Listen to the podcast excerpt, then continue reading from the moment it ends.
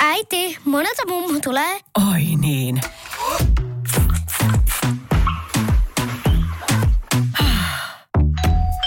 Helpolla puhdasta.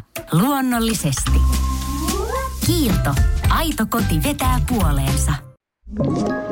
Tämä on Podplay alkuperäissarja. Rikosmyytit-podcastissa poliisin entinen rikostutkija Sami Sallinen ja rikostoimittaja Heidi Holmavuo syventyvät rikollisuuteen sekä sen synnyttämiin pelkoihin rehellisen realistisesti. Esiin saattaa nousta seikkoja, jotka eivät ole poliittisesti täysin korrekteja ja vaikeille asioille uskalletaan myös nauraa. Varoitus. Sisältää suoraa puhetta. Jakso 1. Järjestäytynyt rikollisuus. Järjestäytynyt rikollisuus raaistuu ja valtaa Suomen. Tiukka on väite. Eikö? Melkein jopa sanoisin, että härski. Aika kova ja härski väite. Pitääkö paikkansa? Mutta härski on tämä seuraava otsikkokin, minkä mä löysin. Nimittäin nämä otsikot on ehkä tämän päivän semmoinen niin kuin pahin kompastuskivi suomalaisille ihmisille. Ja niin on tämä seuraavakin. Suomalainen Timo joutui Viron mafian uhkailemaksi. Ammattirikollisten koura ulottuu jopa Suomeen asti, Suomi mainittu. Ja pahinta on tämä, että Timon kumppani löytyi puuhun sidottuna. Oho. Mm. Kumppani. Kumppani löytyi puuhun sidottuna. Tämä on tämä jutun otsikko. Ja sitten kun me luetaan tätä ja yhdistetään tähän vielä tuo järjestäytynyt rikollisuustermi, niin me ollaan keskellä jotain niin kuin mystistä, kaoottista, pelottavaa, hengenvievää ilmiöä. Jota me ollaan kaikki jotenkin ihan varmasti osa. Niin, eikö? Järjestäytynyt rikollisuus, Viro, linkit Suomeen. Koura. Koura ulottuu Suomeen. Puuhun sidottu. Aika raflaavaa. Ja tämä on ehkä myös ongelma, että nämä otsikot ja nämä on aika tämmöisiä niinku raflaavia, että mielikuva, illuusio. Väkivalta myy, pelko myy. Mehän pelätään väkivaltaa. Me ollaan se evoluutio on rakentanut meidät siltä, että me kaikotaan väkivaltaa. Tavallinen kansalainen ei käytä väkivaltaa. Okei, noissa oot SHL hakkaat vaimoas kotona, mutta tavallinen kansalainen ei käytä väkivaltaa.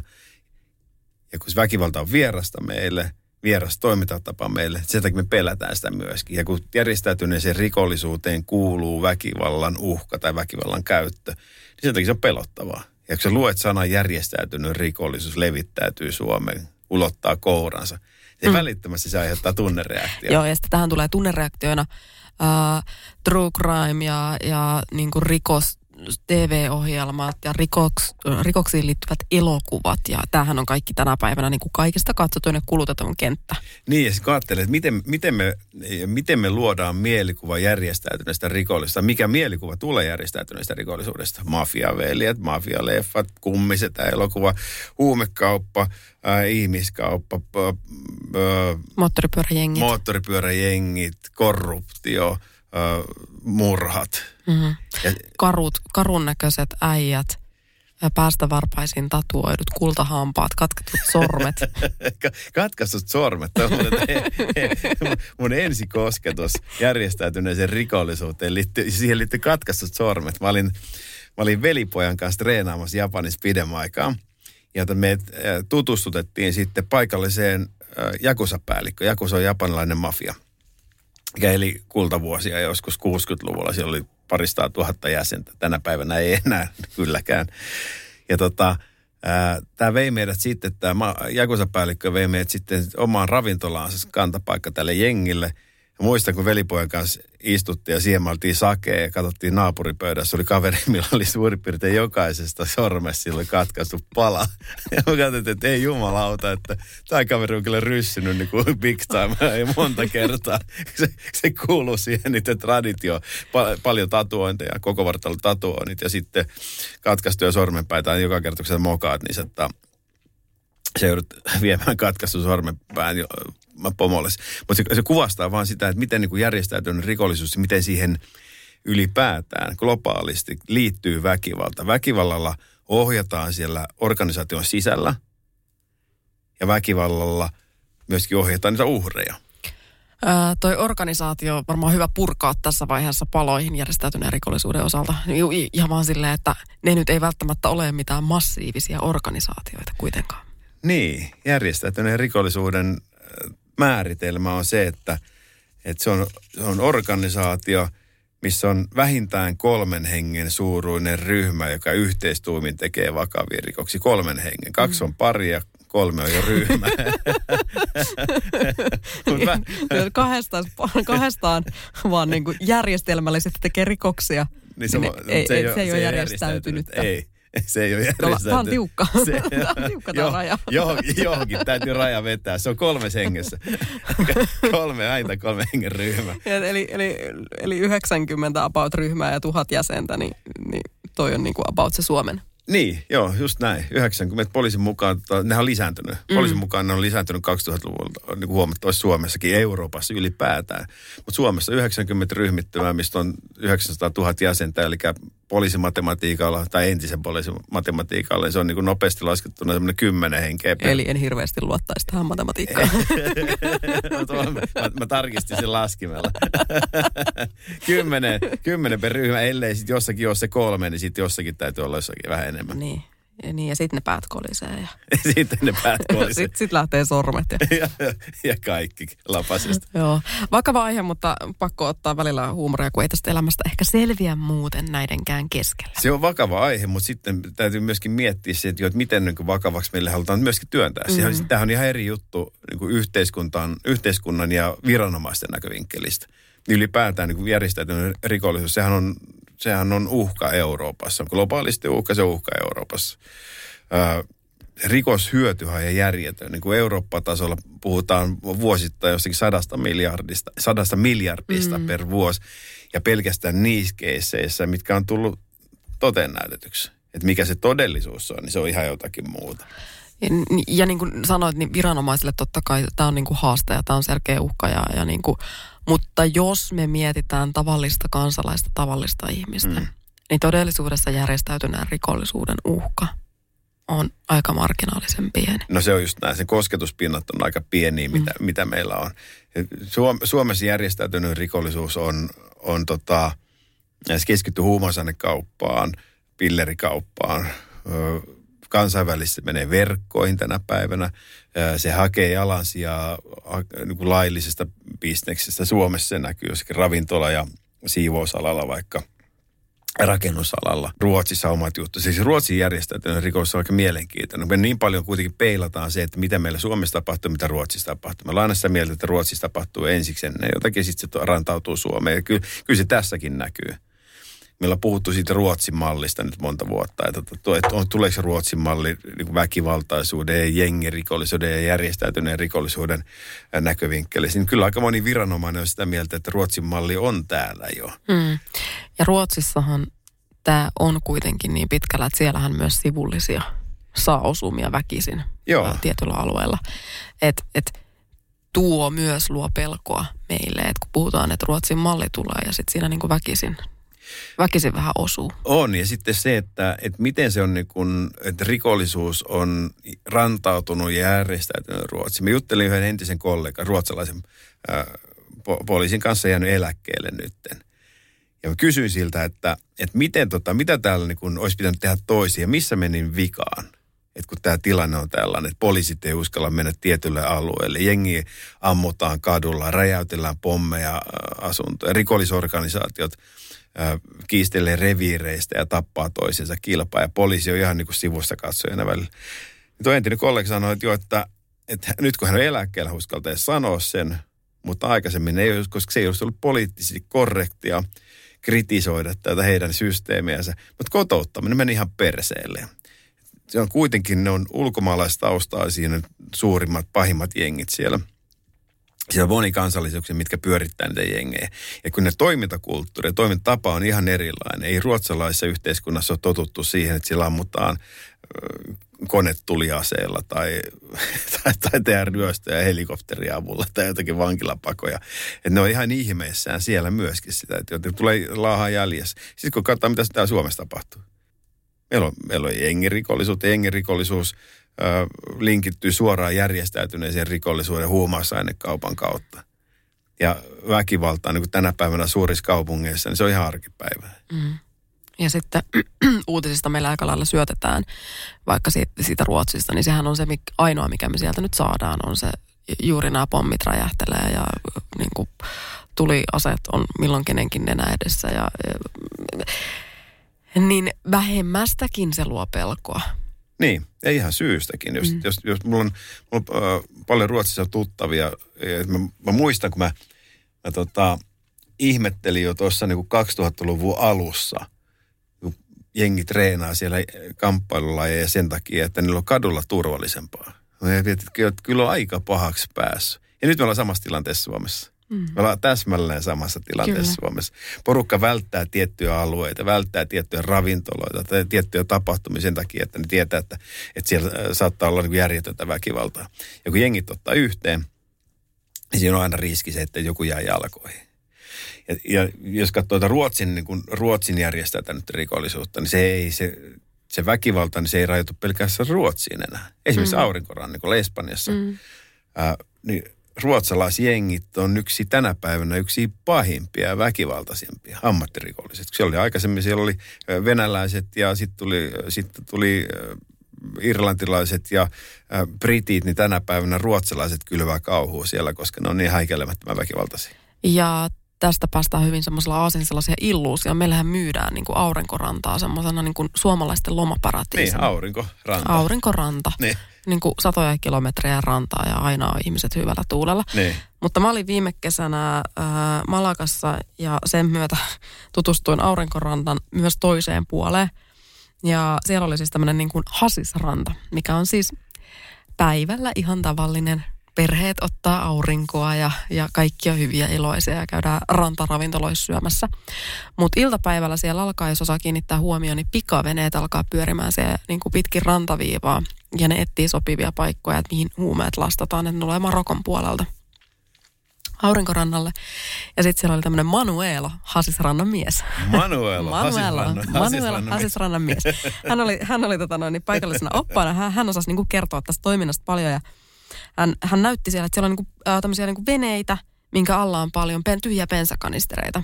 Ja näiden pensakanistereiden kautta huumausaineet sitten siirretään niin maalle sieltä veneistä ja mereltä.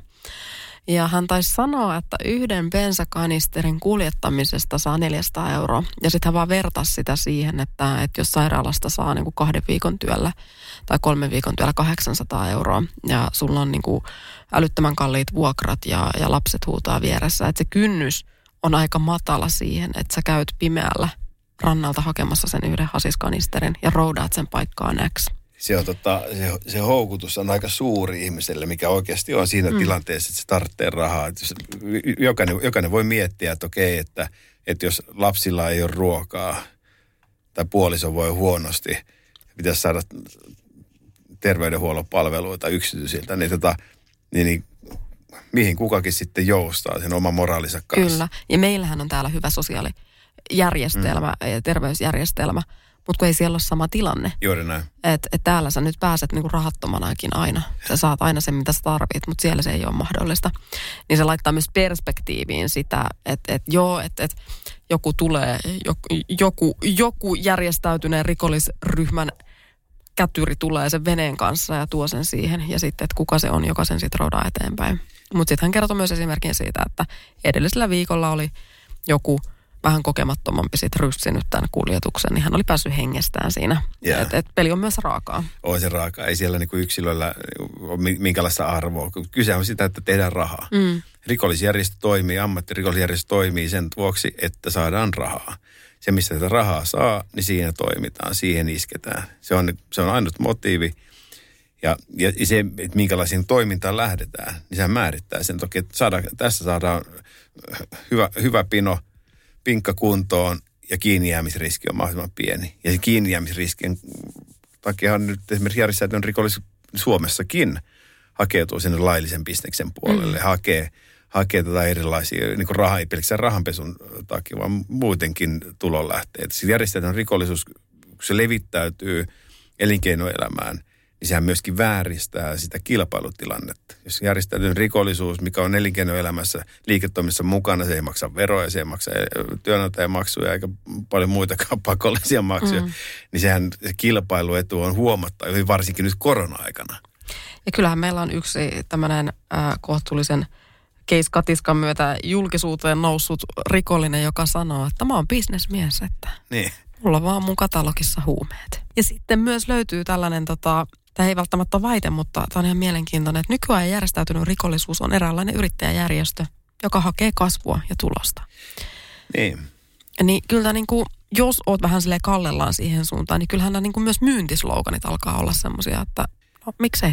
Joo, siis niin. Jokaisen moraali taipuu just siihen, mihin se taipuu, mutta tuohan on niin mielenkiintoinen. Kyllähän järjestäytynyt rikollisuus, sehän tekee bisnestä. Ja se tekee aika ketterästi bisnestä. Ei siellä ole jäykkää hallitusta tai hallintoneuvostoa, mikä miettii tulevaa strategiaa kautta kuukausitolkulla tai vuositolkulla konsulttien kanssa. Vaan siihen muutetaan sitä linjaa sen välittömästi, kun huomataan, että okei, tuohon kannattaa lähteä. Nopeata, ketterää, häikäilemätöntä. Ei siinä yksilöllä ole minkälaista arvoa sen takia, että se on organisaatio, mikä menee edellä.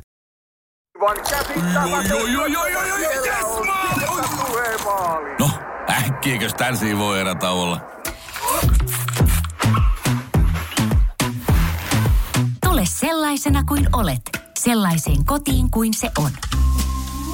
Kiilto. Aito koti vetää puoleensa. Tiedäthän sen tunteen, kun katsot keittiötäsi ja se kaipaisi remonttia. Tai pihassa seisova auto tekisi mieli vaihtaa uuteen. Me Resurssbankissa ymmärrämme ihmisten arkea ja autamme pitämään talouden tasapainossa silloin, kun tarvitset rahoitusta. Nyt jo yli 6 miljoonaa pohjoismaista resursasiakasta luottaa meihin. Tutustu sinäkin ja hae lainaa. Resurssbank.fi.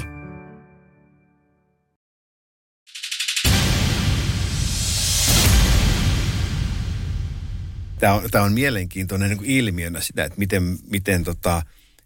miten me ihaillaan tämmöistä rikollista toimintaa ja miten me ihaillaan sitä niin kuin jengiytymistä ja jengielämää. Viimeksi tänään luettiin otsikoita, että se miten pääkaupunkiseudun jenginuoret, ne haluaa sitä jännittävää jengielämää. Ja kyllä sen ymmärtää, jos on ottanut vaikka Ruotsi, taas läheltä. Asut lähiössä, missä ei puhuta ruotsia. Sä et pärjää koulussa, koska sä et puhu kunnolla ruotsia. Sä tiedät, kun sä et pärjää koulussa, niin sä et tule saamaan kunnon työpaikkaa. Kun sä et tule saamaan työpaikkaa, sä asut siinä samassa lähiössä, missä sun vanhemmat kun on ikänsä asunut. Eli sulla on seinä vastassa siitä, että mitä sä siinä yhteiskunnassa pystyt olemaan. Sä oot syrjäytynyt sillä tavalla, että sulla ei ole mahdollisuuksia kaikkeen siihen, mihin vaikka kantaruotsalaisella olisi sitten. Ja sitten naapurin poika ajelee kallilla mersulla ja kalliit rannekello kädessä ja myy huumausaineet. Ne kysyy, että haluatko tienata niin kuin minä. Niin minkä ratkaisun sä teet sitten? Niin toi on aina, kaikilla on aina se kaksi puolta. Kaikilla on kaksi puolta. Että toisilla on vaan niin kuin pelimerkit erilaiset kuin toisilla ja niin kuin riskit ajautuvat tiettyihin prosesseihin erilaista. Niin, ja sitten tätä hyödynnetään. Huumausaineiden salakuljettaja. Ihan samalla tavalla Suomessa. Niin, alaikäisiä. On värvätty, että jos vaikka kuinka kauan Suomessakin. Sulla ei ole rahaa. Haluatko tienata rahaa? Vie yksi paketti jonnekin. Ei sun tarvitse tietää Heidi, mitä tässä paketissa on, mutta vie tuonne sattua. Kyllähän mä Sami vieni, jos sä mulle joku paketin lyöt käteen, niin ilman muuta. Niin. En edes kysyisi. Pistetään paketti liikkeelle tämän nauhoituksen jälkeen sitten. Niin, mutta näin se menee. Niin se menee. Ja tästä pääsee hyvin siihen, että mikä on itse asiassa tavallisen ihmisen joku niin kuin vaara tai uhka joutua millään tavalla osaksi järjestäytynyttä rikollisuutta. Järjestäytynyt rikollisuus ja kansainvälisesti levittäytynyt verkkoon, verkkohuijaukset, rakkaushuijaukset, identiteettivarkaudet, tietoverkkohuijaukset, no siellä, okei, että jos sä oot varovainen sillä puolella, niin kosketuspintaakaan olematta. Naapurin Pertin perämoottorin saattaa varastaa järjestäytynyt rikollisuus. Mikä on siis hyvin todennäköistä. Mikä on itse todennäköistä, joo. Ja jos mä menen tuohon kadulle tekemään kalluppia, niin mä veikkaan, että 90 sanoisi, että se ei ole järjestäytynyttä rikollisuutta. Niin, eikö? Se on joku nuorisopöllin tuosta fillarin tai perämoottorin taas niin. Kertaalleen. Niin. Ja sitten kuitenkin silloin se on järjestäytynyttä rikollisuutta. Se on ulkomaissa Suomessa yleensä. Se tulee tuolta Baltian alueelta. Täysin järjestäytynyt ja täysin ammattimaista. Sinä ja minä ajetaan pakettia autoa. Tai itse niin päin. Taasko tämä menee siihen? Tämä menee taas siihen. Me tarvitaan se kolmas vielä. Me ollaan järjestäytynyt ryhmä. Sä käyt katsomassa meistä ja mä tuun kaverin kanssa seuraavana päivänä hakemassa omaisuuden ja ajetaan se rantaan. 3. ja 4. henkilö siirtää sen sitten toiselle puolelle Lahteen ja sitten siellä on taas logistiikkaketju sillä tavalla, että siellä on eri henkilöt, mitkä vie sitä eteenpäin ja mikä menee loppujen lopuksi myyntiin sitten. Nopeata järjestäytynyttä ammattimaista. Ja sitten se naapuri Pertti, mikä tekee sen vahinkoilmoituksen sitä vakuutusyhtiöön, niin miettii sitä, että joku kylän pojista sen on vienyt. Saattaa hyvin olla järjestäytyneen rikollisuuden uhri. Ja sitten tullaan siihen myyntipuoleen, ostamispuoleen. Kyllä. Osta halvalla käytettyä. Niin.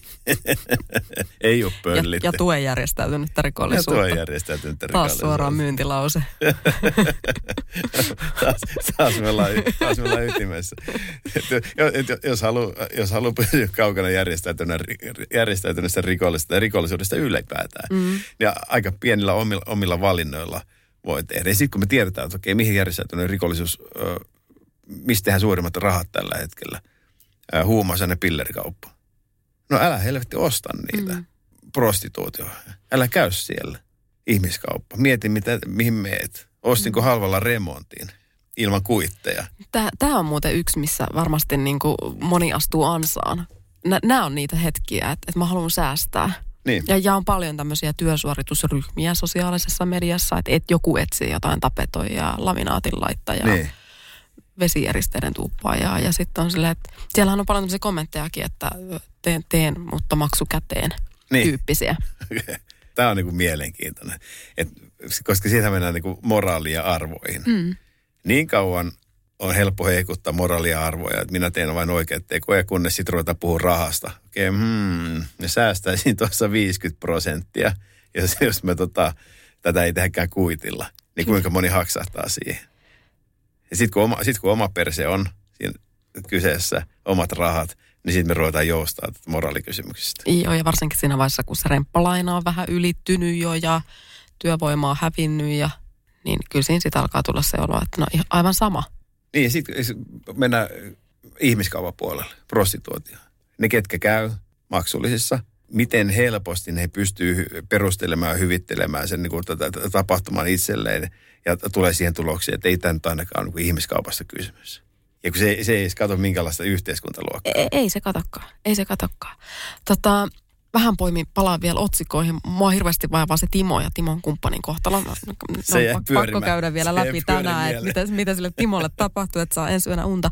Mutta korona-aikaan on ollut paljon uutisia ihan Europolin tasolta asti, että korona on lisännyt järjestäytynyttä rikollisuutta ja se pesiytyy koronarokotemarkkinoille ja maskimarkkinoille. Ja sitten on tullut nämä, että järjestäytynyt rikollisuus soluttautuu vankiloihin ja ohjaa sinne omiaan töihin. Niin nämä on myös semmoisia, mitä järjestäytyneestä rikollisuudesta aika paljon otsikkotasolla tänä päivänä näkee. Joo, ja siis soluttautumispuoli, niin se on se kuulostaa niin kuin hirveän jännittävältä ja niin kuin johdonmukaiselta, mutta on niin kuin iät ja ajat järjestäytyneen rikollisuus on Suomessakin on hyötynyt siitä, että ne saa sisäpiiritietoa. On hyötynyt siitä, että niillä on tyttöystävä tai joku kaverin tyttöystävä tai poikaystävä tai kuka tahansa on vakuutusyhtiössä, pankissa, virkakoneistossa. Siltä on, että ne saa osoitetietoja, henkilötietoja.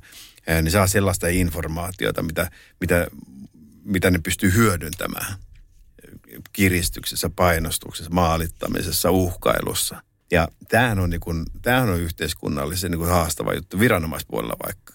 Et kun järjestäytyneen rikollisuuden toimintatavat, mitä enemmän ne raaistuu, mitä enemmän ne muuttuu ärskeimmäksi, sitä enemmän viranomaiset joutuu kohtaamaan myöskin sitä painostusta ja maalittamista ja uhkailua.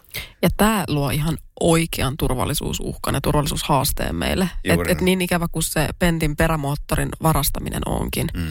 niin se on hyvin pieni pisara. Se on just näin. Ja se on todellinen haaste ja todellinen ongelma viranomaispuolella.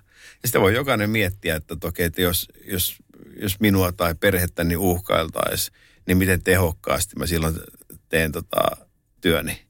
Vai jätänkö jotakin näkemättä? Suomessa on sillä tavalla, ei poliisi nyt ole vielä viranomaista mitenkään niin kuin ylipalkattuja, päinvastoin. Palkkakuopassa ne on kaikki, resurssit on niin onnettomat kuin ne on.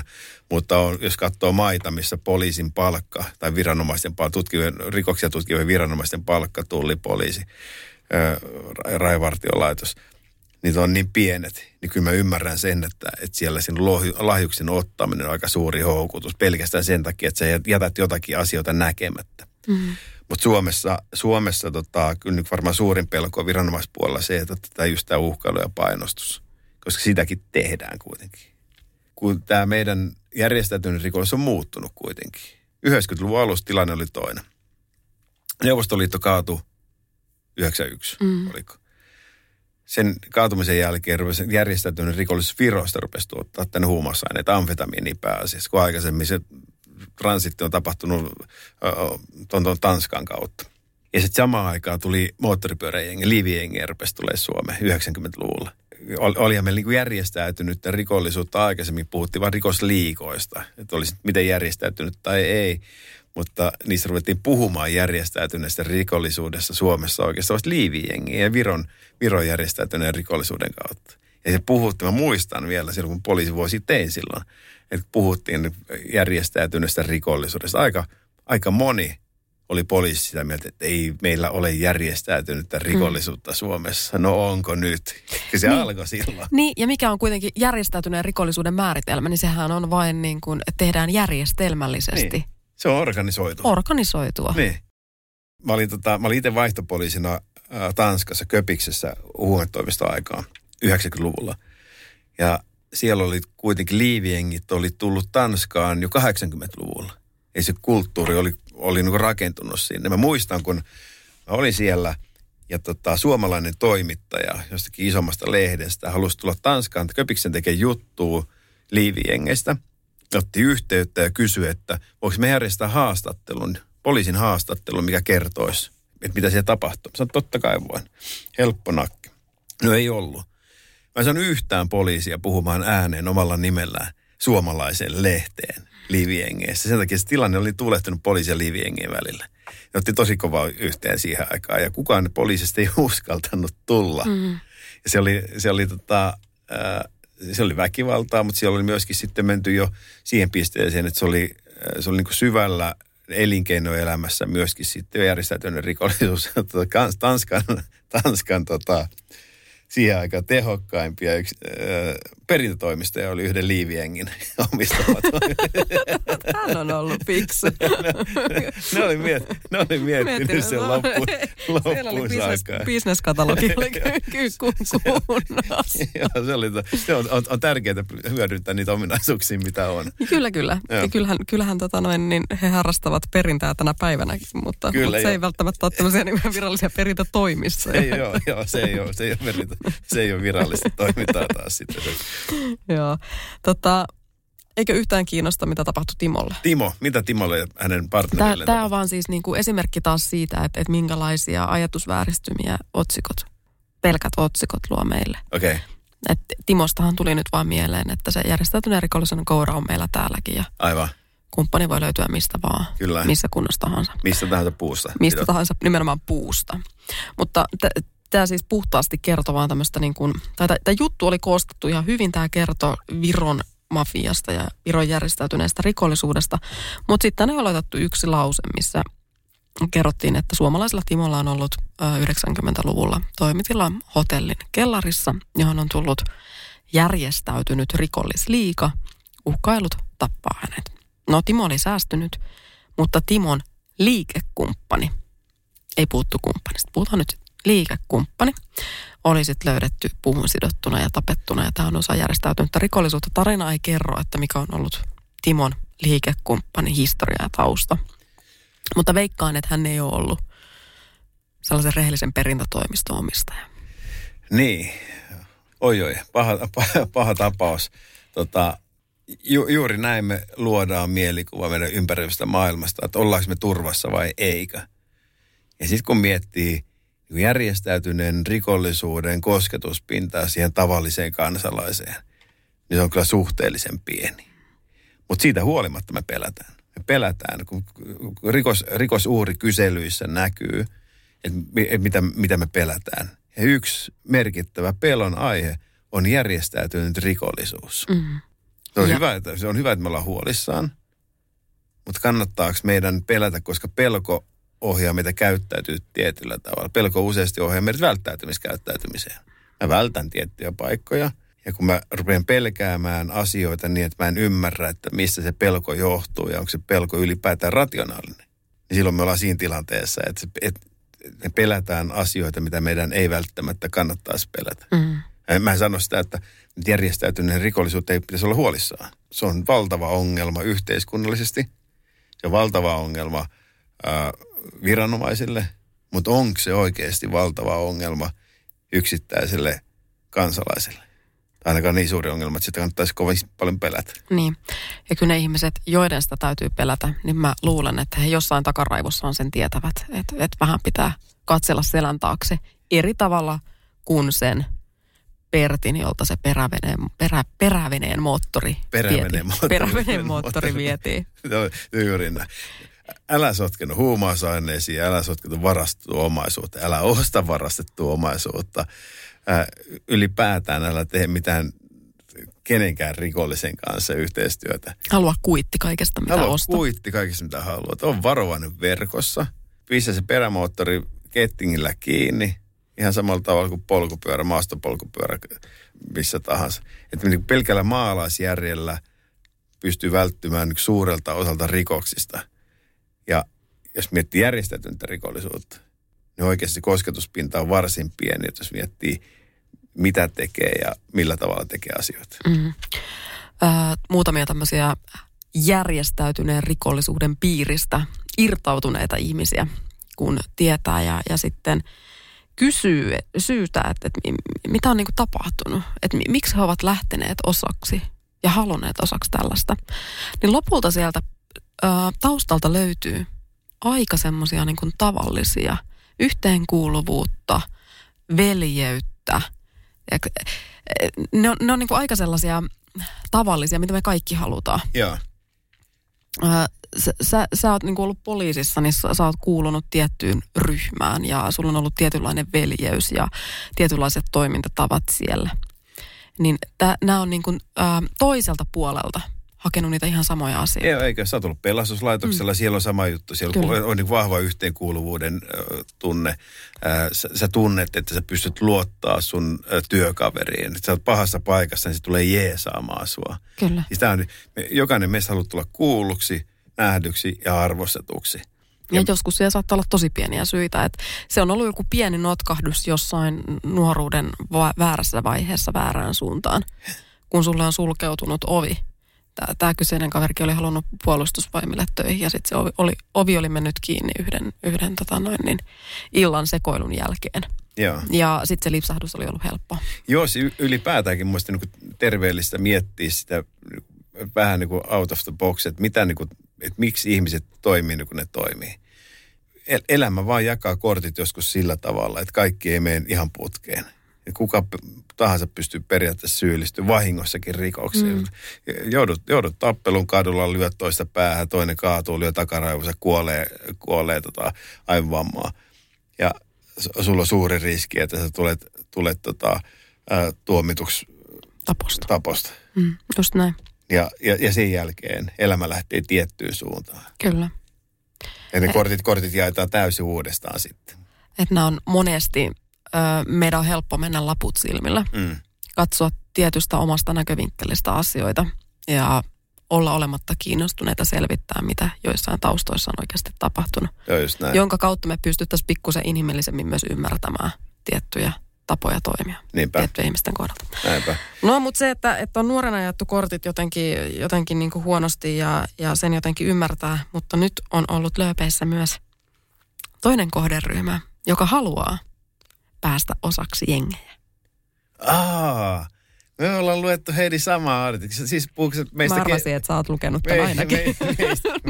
Koska sä olet kohderyhmää. Ja koska sä olet kohderyhmää, niin sulle mainostetaan näitä juttuja. Me keski-ikäiset perheenisät, kyllä, mitkä halutaan osaksi liiviengeä. Kyllä. Mitä haluaisit tähän sanoa keski-ikäisenä perheisänä? Haluaisin sanoa, että älä tee niin. Älä halua sinne. Älä halua. Jos sä haluat jännitystä elämään, niin rupee harrastaa bensihyppyä tai syvyyssukellusta tai laskuvarjohyppyä. Lottoomaan joka päivä. Lottoaminen on kyllä. Ei se tule kuin kerran viikossa. Okei, mä en lotto. Sä haet siis jännityksen jostain muualta kuin lotosta. Sami Sallisen jännitysvinkit. Lotto on joka päivä, oli kyllä huono vinkki. Mutta joo.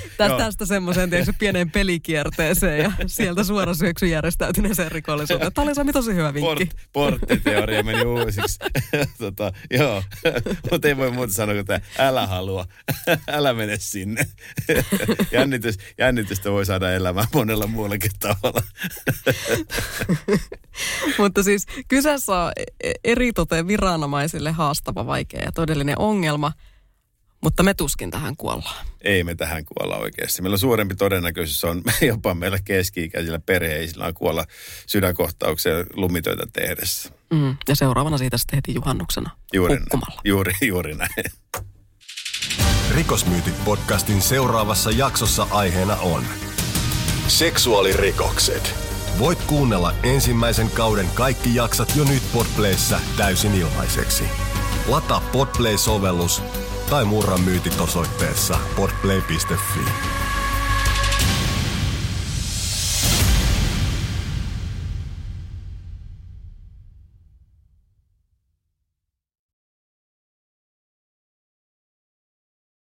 Tiedäthän sen tunteen, kun katsot keittiötäsi ja se kaipaisi remonttia. Tai pihassa seisova auto tekisi mieli vaihtaa uuteen. Me Resurssbankissa ymmärrämme ihmisten arkea ja autamme pitämään talouden tasapainossa silloin, kun tarvitset rahoitusta. Nyt jo yli 6 miljoonaa pohjoismaista resursasiakasta luottaa meihin. Tutustu sinäkin ja hae lainaa. Resurssbank.fi